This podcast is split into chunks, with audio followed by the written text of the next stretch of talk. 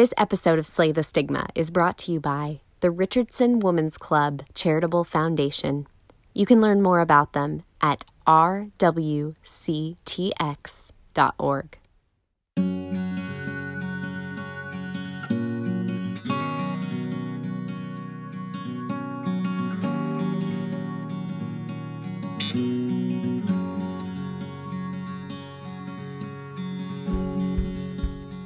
My name is Deborah Dobbs. I'm the executive director of The Counseling Place, a nonprofit victim advocacy and mental health agency in Richardson, Texas.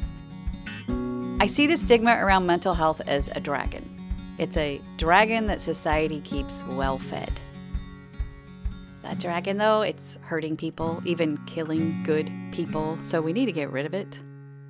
Now, you don't do that by addressing it or tackling it if you want to kill a dragon, you slay it. So, welcome to Slay the Stigma. With each episode, we'll dispel myths, we'll challenge perceptions, and offer solutions about mental health. Each episode delivers a powerful strike against the stigma. And we don't intend to stop until that dragon is slain.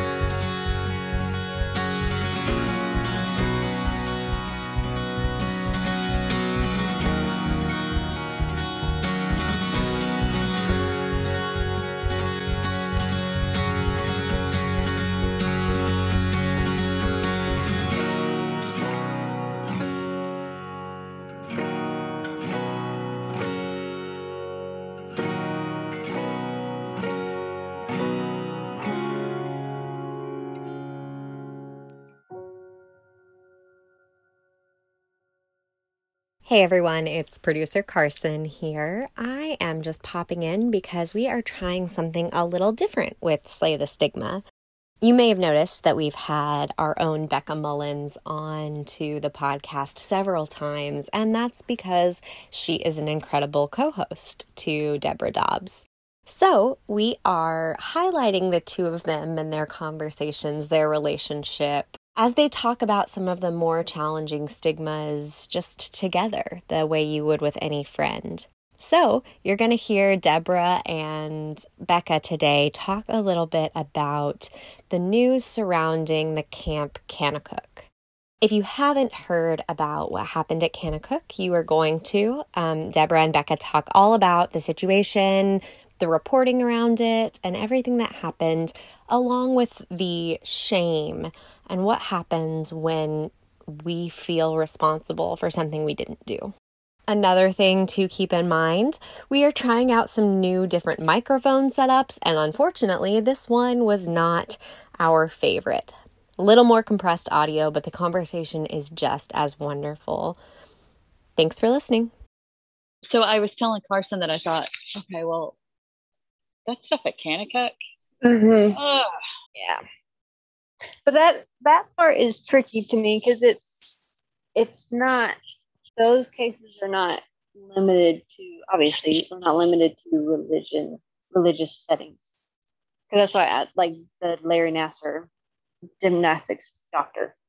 It's a pattern that happens anywhere that's why that's how therapists can abuse people is because it uses that same power differential. The Sandusky yeah yeah coaches there's um, also lawyers.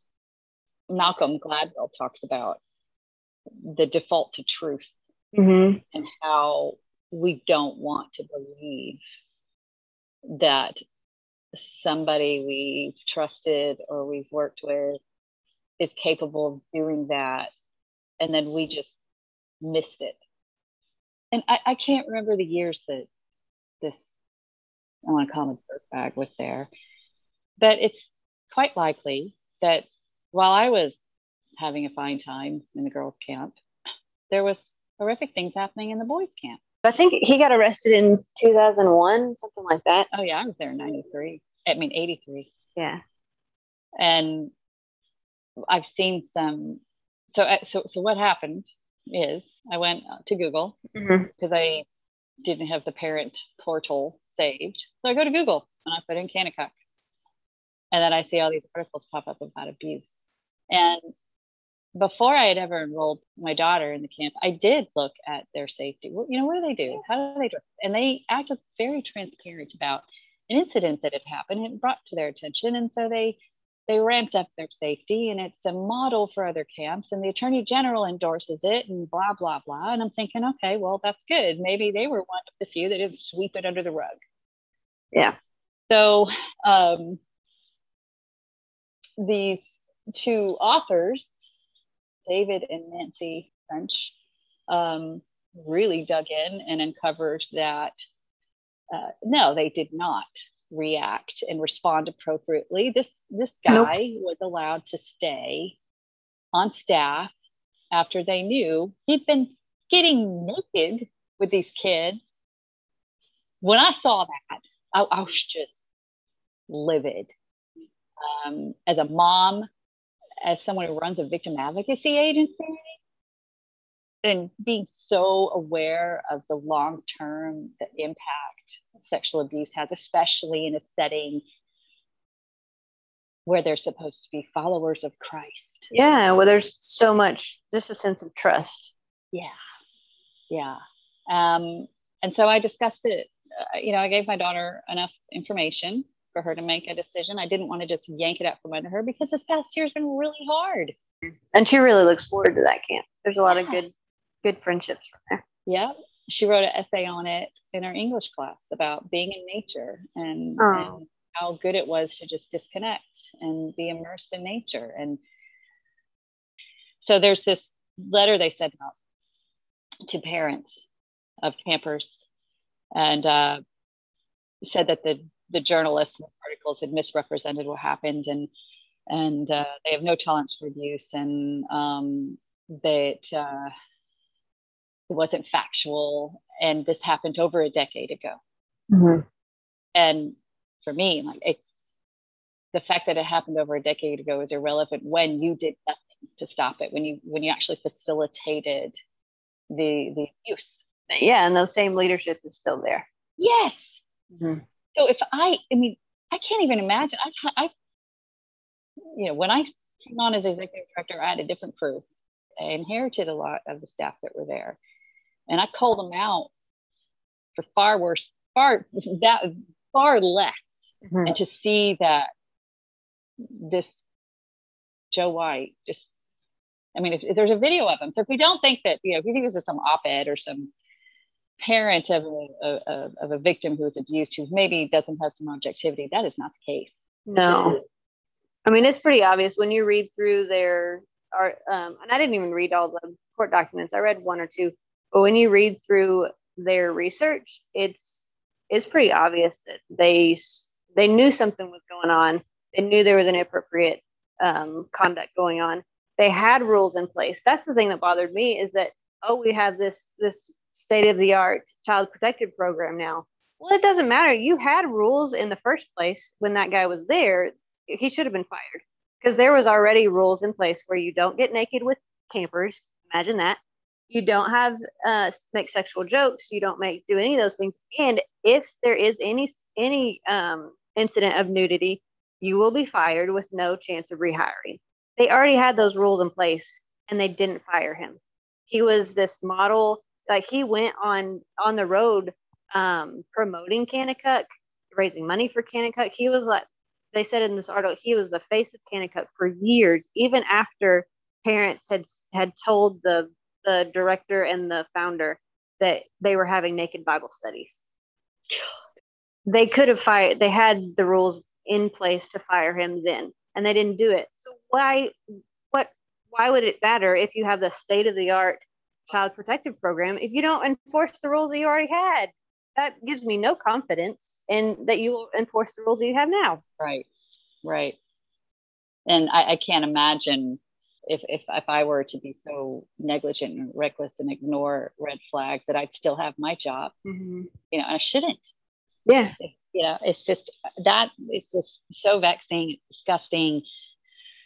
So we withdrew her. And I, you know, I, I was going through laundry today and I have a Kanakuk shirt. I want to mm-hmm. burn it. Yeah. You know, I want to have a bonfire with all of the Kanakuk paraphernalia. Yeah. It's just and and for so you know for her it's disappointing and she feels kind of duped like she you know she trusted these folks to look out for her safety and right okay so so to our knowledge nothing had gone on in the uh, girls camp i mean i don't know but to none have come forward Mhm. it appears to be uh, targeting you know the abuse targeted boys boys who tended to stay longer Yeah, because there's more time to groom them. Carson looked it up, and it the first complaint was in 1999, and he was arrested or went to jail in two, 2009. So he worked there for 15 years, a good 10 years, when they knew what had gone on. It's just awful But I think that's that's the the tragedy of when it happens in spiritual context. I, in my opinion, is it's tragic anywhere, and it it it shakes that person's foundation of trust, not just for them, but for their family too. Of like, we trusted you, we thought you were this person that had that was looking out for them and was really taking care of them, and then you end up being the abuser. That's that's shaky, earth shattering enough in itself. But when it happens in a spiritual context, it affects your relationship with God and how you see like this man like led them in Bible study and was a supposedly a godly man and this example of a godly character. And then he's doing this to boys like that's that's a whole other element of your life that's shaken and that causes issues with trust. And how do I like if that's what it's supposed to look like to follow God and to be Christ like I don't want to have any part of that. There's no, uh uh no, I'm done. And so it can really damage someone's spiritual walk because it's so just not, not right. Um, so My that to me, said- that's even, that's really sad. it just exacerbates the the suffering Yeah. um it takes it into another realm and my da- that's my daughter said and she's like this is why people don't go to church Yeah, it is. And that's because it's, that's not, um, just for clarity, that is not what it looks like to follow Christ and to be Christ like and what God is calling us to do. Obviously, that is not anything that He would condone. And the fact that the leadership felt like it was okay to ignore those things because He was doing such great work. He was Oh, such a, He was just getting so many accolades and so many parents saying that they, He changed their lives, their kids' lives, and He was leading people to Christ. I don't care that does not matter. That it's not worth it if he is abusing kids. Anything that he does for the, for the kingdom, supposedly, it's not worth it. Like that's not part of the bargain, part of the deal. Jesus would not come and look at that and go, "Oh, okay, it, it's fine, it's fine. He can he can do those things." No, he would not be okay with that.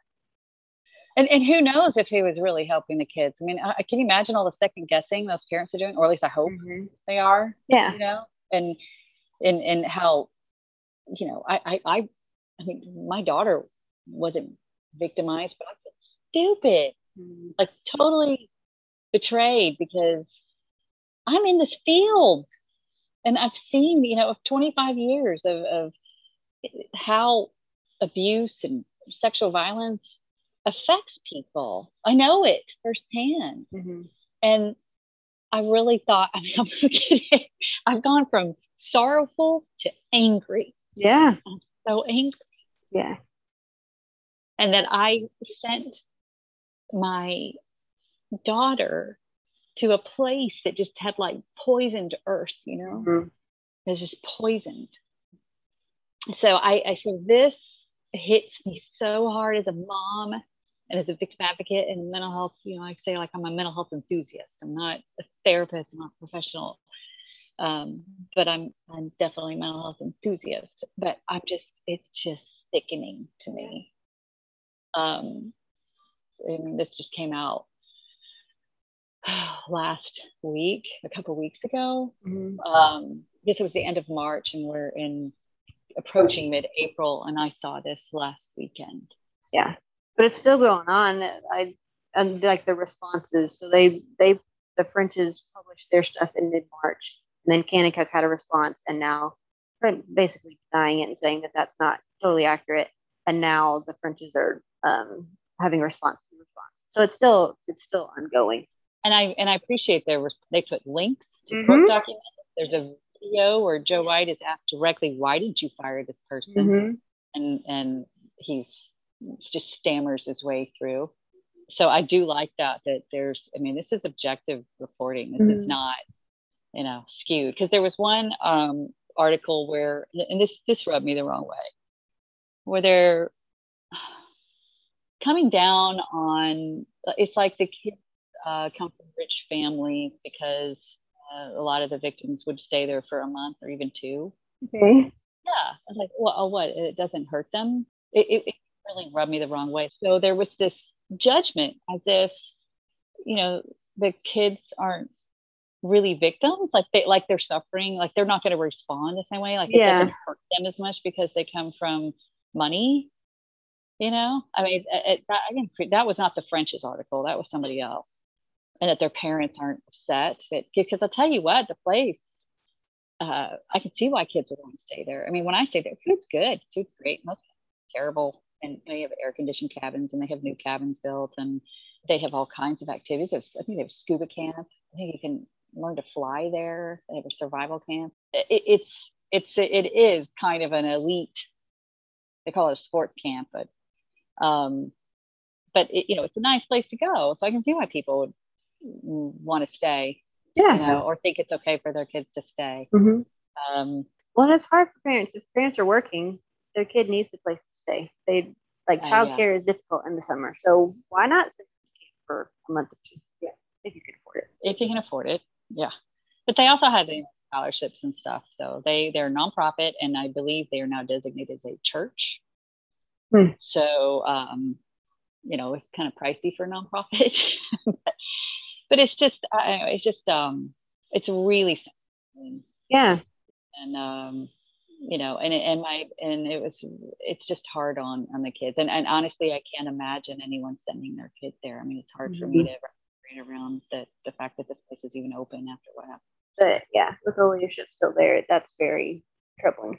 they dealt with it properly that'd be one thing but they didn't so so so we're talking about you know, religion mental health you know the, the the impact of sexual abuse um that's another you know Yeah. Well, and I kind of want to talk about why, like, how he could get away with it and why this seems to happen a lot in religious settings. It's not, like I said before, it's not exclusive to religious settings by any means.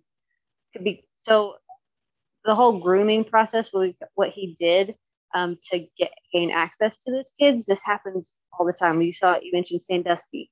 So coaches, chiropractors, doctors, the Larry Nassar, the Olympic gymnast, gymnastics doctor, Larry. Um, these things, people who are in a position of power and trust, where like their vocation is kind of built in with trust. Like we just assume that if you're a doctor, then you want to help people. If you're a pastor, then you're you want to help people. That's why else would you go into that role? godly yeah so those those positions that come with some sense of trust um, people can get into those for the wrong reasons. Um, and they can use that misuse that trust um, to groom and to gain access to um, their um, to kids or i guess to adults too but mostly mostly happens to kids.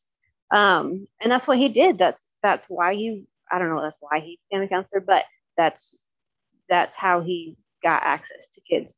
Um, and it's it's hard because i've been through a sexual abuse training awareness training where where they taught you about grooming um, and the behaviors to watch for the red flags to watch for. And it is hard because in a lot of ways it looks like at least like in the ministry context it looks like a youth minister or a youth adult worker who just really likes kids, who's just really good at his job. And that's what that's what they said about this guy. He was just so good at his job. He loved kids, loved being around kids.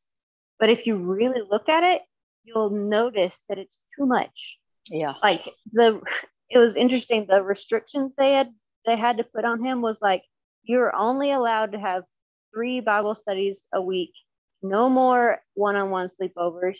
You can only go to lunches like once a week. You have to spend so much time with your family. And it's like Right. if you have to put these those kind of rules on somebody, something is wrong. Yeah. Like you can love kids and want to invest in kids, but we like normal, normal level people have their limits. You're not going to spend every waking minute with a, with teenagers. That's weird. You need time with your peers. You need time with your family. So those are the kind of things like, yes, he may be good at his job, but there's a point when it becomes too much. And those are the kind of the red flags.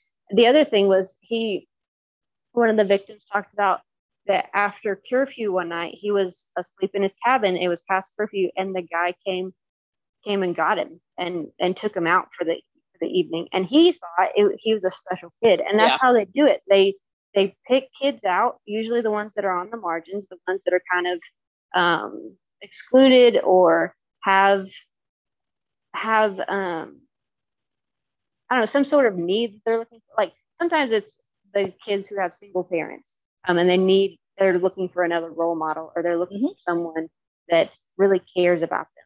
And so they're good at spotting that. So they they pick those kids out and they they bring them closer um, to and treat them as special and give them special privileges. So for the kid it's cool. Like i'm i get to spend one-on-one time with this guy that everybody loves. This is really cool well, what they did when they went out is they went uh, i think at least in this instance that he was talking about they went and rode on a golf he got he let the kid drive a golf golf cart. I think they were probably naked at the time, um, and did something else that was against the rules. So for the kid, it's like, oh, this is cool. Um, I get to do these things that nobody else is allowed to do. It also puts them in a bind because if they um, if they tell on that the adult, they also get in trouble because they were breaking rules. Right. So the the training that I went to said that you'll see a lot, especially with boys, that they'll take them on like a camping trip and they'll smoke or they'll drink with the kid. And it's again, it's cool for the kid, but if he tells on tells on this guy, he's gonna get in trouble too because he was drinking. Right. And so they put him in this bind where um, either they don't want to say it because they feel special, they want that treatment to continue, or they don't want to say it, say anything because they're going to get in trouble. Um, so those are the type of behaviors that you watch for and that you see. Okay, this is a little odd. Um, this is this is goes beyond just caring about kids um, into weird and red flags and just makes you a little, a little uneasy. Even when um, I remember being a teen, and um, it was always weird when older, it, it, might be people that already graduated and they would come back around like after school. That just always felt weird to me. And so I, I, I don't know why it just it's like, why are you hanging around with teens? Yeah. You know, are you yeah. having trouble letting go? But it always kind of gave me a weird vibe. And, and I remember telling my daughter that when when people um, that are quite a bit older than you want to hang out with kids your age, it's just just have a healthy level of skepticism. Mm-hmm. Yeah. Um, and there may be a good reason for it, but I'm not comfortable with it. Mm-hmm. And um, and so it's just, but you would think you're running a camp or a youth program, then you should be on high alert to that. Yeah. So, I've seen this happen um, in a community, a, a, community closer to home, and, and the denial mm-hmm. um, for people in leadership positions to recognize these glaringly obvious signs because because I think that they've associated with a person and so then they feel like they're guilty too or they're gonna you know they're as as bad as this person. Mm-hmm. and they you know what I mean? Yeah. Well and usually the perpetrator doesn't just groom the kid they're also grooming the caretakers. So they're they're uh I was going to say sucking up. I don't know if that's the right term, but they they want to present themselves as I am the model adult for your kid and I I am someone that you really want to be want me to be around your kid. Um, they talked about when this because this guy would go traveling on behalf of the camp to fundraise and to promote the camp, and families would like I don't know argue or compete over who got to host this guy because he was like the model person that you again you wanted your kids to be around with that celebrity so status. Yeah, and so it's it's uh he's not just grooming kid, he's grooming the adults too. And so, so that whenever an accusation comes up, it seems so far out of out of the realm of possibilities. Like, there's no way he's such a good guy. Um, he's not going to present himself as a sleaze bag because then you wouldn't let your kid around him. He presents himself as this really good, godly man. Um, and that's why I think, again, it is so hard to believe. Part of it is because of the truth bias that you were talking about earlier, that we, it's, it messes with our brains when things, there's like this cognitive distortion um, when things aren't the way that we thought they were. It kind of, it just is really uncomfortable. Um, so we try to, we give the benefit of the doubt. We, we bias towards what we want, want it to be. Um, and there's also the grooming that that's how he presented itself himself. And so we don't want to believe that we've been duped. Yeah. I i think i'm very i'm struggling with that. I mean i didn't know anything about this stuff uh, but you're i think when you're in a field like you're in a mental health field especially you work with trauma or you're in law enforcement social work you you, you have a you know, it could be cynicism about people um, definitely skeptical about people and so if you're not in that field I think you're maybe a little more susceptible to being duped mm-hmm. because, and we are taught, you know, you're not, you you try to, especially if you're in a religious organization, you're taught to love and to be compassionate and, and not to judge people and, and, and, well, and ministers really are set on a pedestal like, oh, these are professional Christians, so they must be really good. Um, I think we're losing some of that, thankfully, for good and bad because there's so much going on you're a little bit more skeptical of ministers, but I think that does go along with the position of they're a little bit elevated status, which is dangerous. Right. We, uh, um, you're talking about how prevalent it is. It's, uh, we also see it in reform schools, um, academies for kids that have some behavior issues or problems and parents are at their wits end and they send them there or within the criminal justice system yeah. when i first it was probably the first within the first month of my taking the position of executive director this man showed up and he had had a relationship with the original executive director where you know if there was a kid who maybe was single parent home and kind of neglected, he liked to mentor, mm. and he mentored a couple kids at uh, ages before. Mm-hmm. Um, and he even offered if I had any, you know, candidates in our youth programs that might want to do that, he could, if transportation was an issue, he could also drive them. Mm-hmm. And um, he left my office and I just got on the phone with an investigator at the DA's office who I knew had was suspicious about the guy too. And the suspicions had been addressed before and raised and shot down because he was he had some status in the community. Mm-hmm. And he was given that status by people who I think didn't want to admit that they'd made a mistake and so the thing it never go went anywhere at one point you know there was even a victim that was thinking about talking but this guy had gone on trips with one boy you know mm-hmm. gone out of state with this kid mm-hmm. who was i don't know 13 years old um, and this has gone on for years mm-hmm. for years and and and so it's it's really frustrating for me that i mean with with this thing with Kanakuk, i don't think people are denying it yeah but I think too often people do. Mm-hmm. Or they, I mean, we just we trust people, and so Kanakuk came out and said we have this state of the art uh, child protective program. It's a leading in the nation. We, we're training other people. Like we've we've changed our ways. We have beefed up our system to keep your children safe. Well, you want to believe that, and again, they're Christian organization. They should be telling the truth. Yeah. And I mean, that is true. They have beefed up their system. But the fact that the old system, they should have fired him using the old system mm-hmm. and they mm-hmm. didn't. People don't know that. Right. They just think, okay, so you didn't have adequate rules in the first place. And so now you do have an adequate system. So my kid should be safe. But that's, so we want to believe that, but that's not, that's not really, in my opinion, that does not help me at all because the same people are in charge. And so if you ignore the old rules, you're going to ignore the, these rules. Um, but that's when you're just reading a letter from the organization, that's not what you see. Right. and and if and I don't know how many parents got the letter from them in response to the articles and just took it at face value Mm-hmm. because I'm, I'm not and because there's just an overwhelming amount of evidence that supports the claims and that they got convicted. You know, he got like two life sentences. He confessed to it. He pled guilty. Yeah. Yeah so there's no, it's it's not some type of you know invented scandal, and it's a, a way to tarnish the image of Kanakuk. They did that all on their own. Yeah.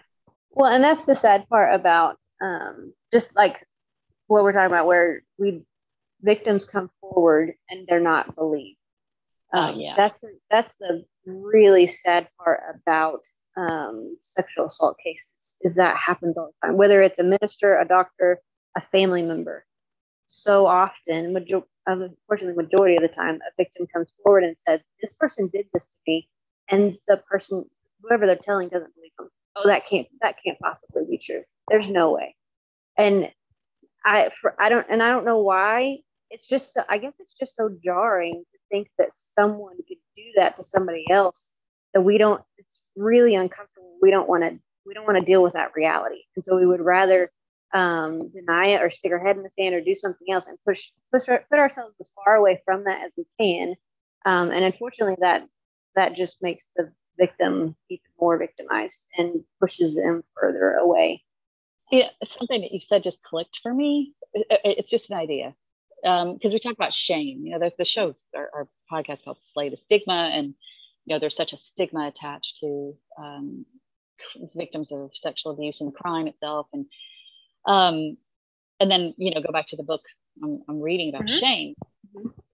and I hope I can present this, you know, in a, in a, way that makes sense. But uh, when people wh- when she talks about shame resilience and something bad happens Mhm. okay like for instance let's say you you are in a position where you have put this predator you know in not knowing you didn't know but you you did it you know you so i think it's i think there's a shame on the person Yeah. who indirectly facilitated the abuse Mhm. and the uh, somewhat natural reaction is to go uh, uh no no no Mhm. instead of owning it Mhm. and reaching out to others um, and apologizing but but you have to take some ownership even though you didn't mean to Yeah. you know it was an it, it, it, there was no malice um, it wasn't intentional. Right. weren't aware. But Yeah. once you were made aware you you took the right action but there's still i think maybe there's a shame aspect to that which means you know where you're the person's afraid that uh, well that means i'm a bad like for me Mhm. it means I'm a bad mom because I sent my child to this camp that, okay, that I didn't have in the evidence of any wrongdoing there, this perpetuation of abuse. I mean, I didn't know anything about that, but I think the first reaction I had was I felt ashamed because I had trusted them and, and I had made, I had sent my daughter somewhere where some horrible things had gone on and had been allowed to go on. And I wonder how much that has to do with you know, in the Sandusky case, other people were made aware of this, and they were like, "No, that's just or that's just Uncle so and so," you know. Yeah. Uh, so, Yeah, I think there is a shame element. I hadn't thought about it in that way, but yeah, and shame causes us to hide. Uh-huh. We um, we don't we don't like that feeling of shame, and shame tells us you're a terrible person, you're broken, you're messed up, you did you are terrible. Not you did a terrible thing, but you are bad, and so it causes it. And if you tell anybody else, then they're gonna see who you really are, not this facade that you put on, but you, they're gonna see who you really are. Um, and it tells us those lies that causes us to hide um, or to deny it. Um, so yeah, I think that could be a reaction to shame, and it's just so messy. Like if I'm gonna, if, if say, say my daughter is telling me that my my brother, her uncle, has abused her, well, for me to go and accuse my brother of of abusing her, that's gonna get messy real quick, and there's gonna be a huge fallout and a whole it just spirals and snowballs before you know it.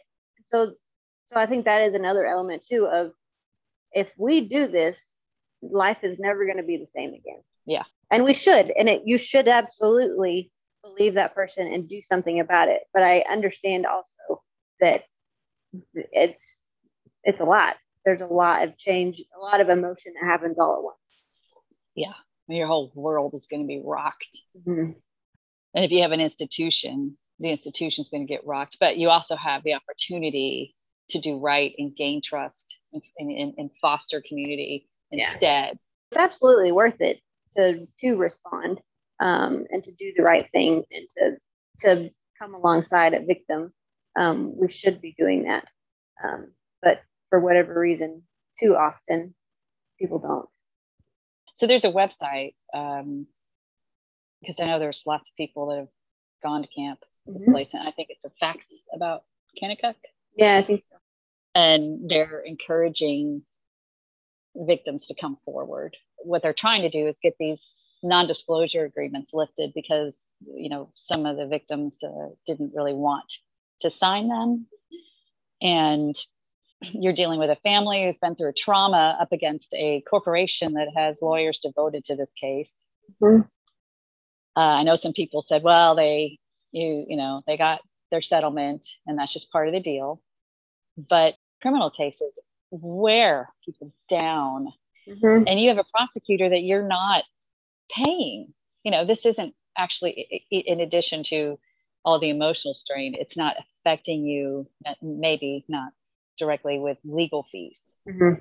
In these cases, I think people assume that attorneys are going to take it all on contingency, and that's a huge assumption, but they just underestimate the toll. And so people want the pain to end, yeah. and they might sign this non disclosure agreement, or they, they resist it, and you know the powers at Kanakuk come down on them and make it really hard on them and they just again you can't heal if you're immersed in this trauma mm-hmm. Yeah, and sexual assault is a very intimate crime, obviously. So the last thing you want to do is day to day continue talking about it and dealing with it and be being confronted with it. But what you want to do is move on from it and never have to think about it again. So so yeah, you get exhausted from having these conversations. You just want it to end, however that can happen. And they said uh, it was to protect the confidentiality of the victims yeah, you don't need an NDA to protect the confidentiality of the victims. NDAs protect the organization, not the victim. Yeah. And, and I think the victims can decide if they want to talk or not, mm-hmm. you know, and you're just putting a gag order on them. And, and again, with the shame, you know, uh, not talking about it mm-hmm. just keeps shame alive. Mm-hmm. Yeah. And the silence feeds it. Mm-hmm. Yeah. So you have a choice when you're confronted with shame. Um, when you have that feeling, you can either believe the lies and go into hiding and try to hide it, which is what they did, um, and do whatever you can to to hide it. Or you can say, no, that's not true. We're going to talk about it. And as hard as that is, we're going to choose to do the right thing talk about it and to, to really make amends for what happened. Thank you so much for listening to Slay the Stigma. If you'd like to read the article by David and Nancy French, you can find that at their website, The Dispatch. You can also find out more information at factsaboutkanakuk.com. And if you are someone you know or the victim of any sort of sexual abuse, harassment, anything, please reach out to us at the counseling place or another agency near where you are. We are here to help, and you are not alone.